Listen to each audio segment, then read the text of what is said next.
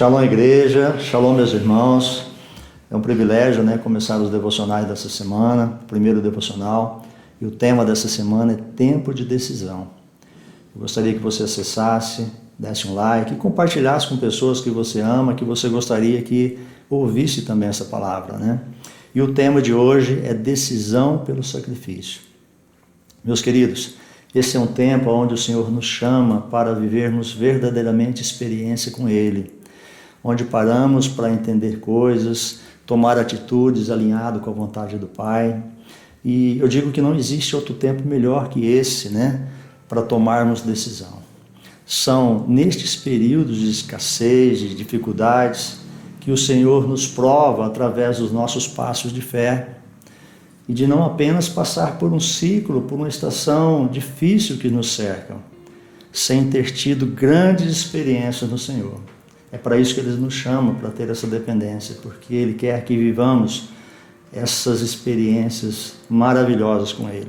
E eu trouxe um texto muito muito bom e interessante que está no livro de 2 Coríntios, capítulo 8, versículo de 1 a 4, né? Onde Paulo ele nos traz algo importante é, diante de experiências que ele viveu em momentos em que a igreja macedônica passava por crises e necessidades.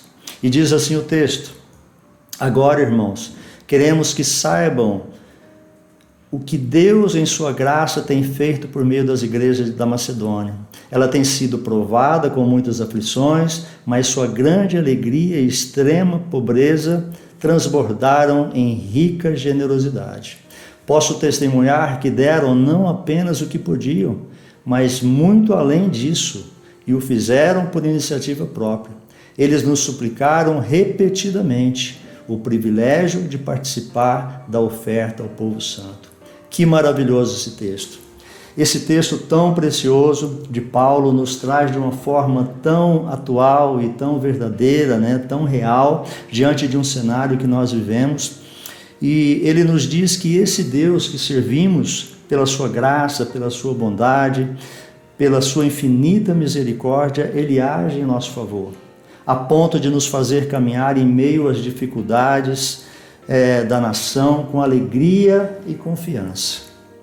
E é natural, meus irmãos, nós percebermos no dia a dia onde há muito desespero e muitas vezes agimos com medo nos momentos de dificuldade, de crises e que retemos para nós aquilo que Deus pede o contrário.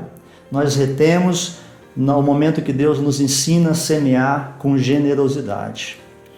E essa igreja é, de Macedônia entendeu muito bem tudo isso, porque diz que em, muito, em meio de muitas aflições e extrema pobreza, transbordaram em rica generosidade. E Paulo faz questão aqui então de afirmar que deram não apenas o que podiam, mas muito além disso. Os irmãos de Macedônia faziam questão de declarar: é um privilégio, é um privilégio ofertar no altar do Senhor a favor do povo santo. Que maravilhoso isso, né? Mas interessante que aqui tem uma chave, né? E não abram mão dessa chave preciosa que o próprio Jeová Jireh nos entrega para usarmos em tempo de guerra, usarmos em tempo de crises econômicas, de escassez. Deus é a sua fonte. Deus é a minha fonte de provisão, não esqueçam disso. Não esqueçam e isso, e Paulo faz questão de frisar, de afirmar que esse é o momento especial, o momento único que você possa usar essa chave, que está lá no capítulo 4 de 2 Coríntios, né? E ele diz: Pois essas aflições são pequenas e momentâneas, e agora enfrentamos. Elas produzem para nós uma glória que pesa muito mais que todas as angústias e durará para sempre. Ele está dizendo aqui que é um privilégio, nesse momento tão especial e único, exercermos a generosidade, porque esse momento vai passar, ele é pequeno, é momentâneo, é um momento único que temos de, de agir nesse sentido.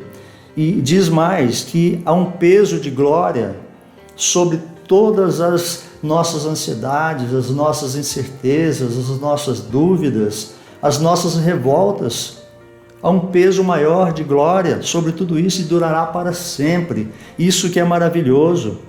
Isso que é maravilhoso. E essa chave, meus irmãos, ela nos dá a oportunidade de fazermos diferença na história de pessoas, de lugares em meio ao caos. Deus faz questão de levantar é, pessoas estratégicas, escolher pessoas para serem chaves e serem efetivas na história da igreja da sua cidade e da sua nação. Levante e declare isso para você mesmo. Eu quero, Senhor, fazer parte desse grupo estratégico, desse grupo escolhido, que usa essas chaves de poder e é um privilégio acessar, acessar o seu altar. Declare isso para você mesmo. E nesse tempo, meus irmãos, eu quero me arrepender como igreja, né?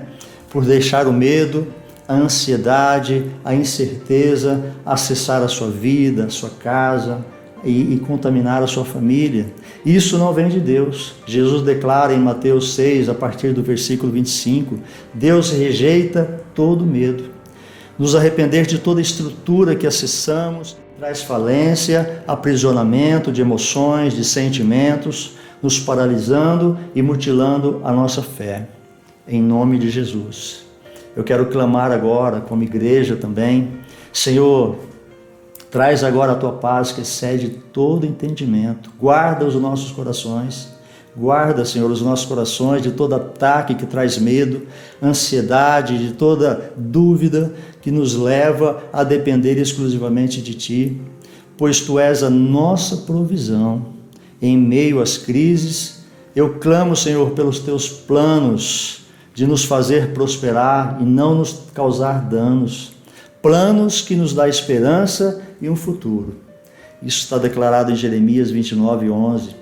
E para finalizar esse devocional, eu quero declarar agora, meu irmão, sobre a tua casa, que todo comando de miséria, de falência, de mesquinhez, de mamon caia por terra agora.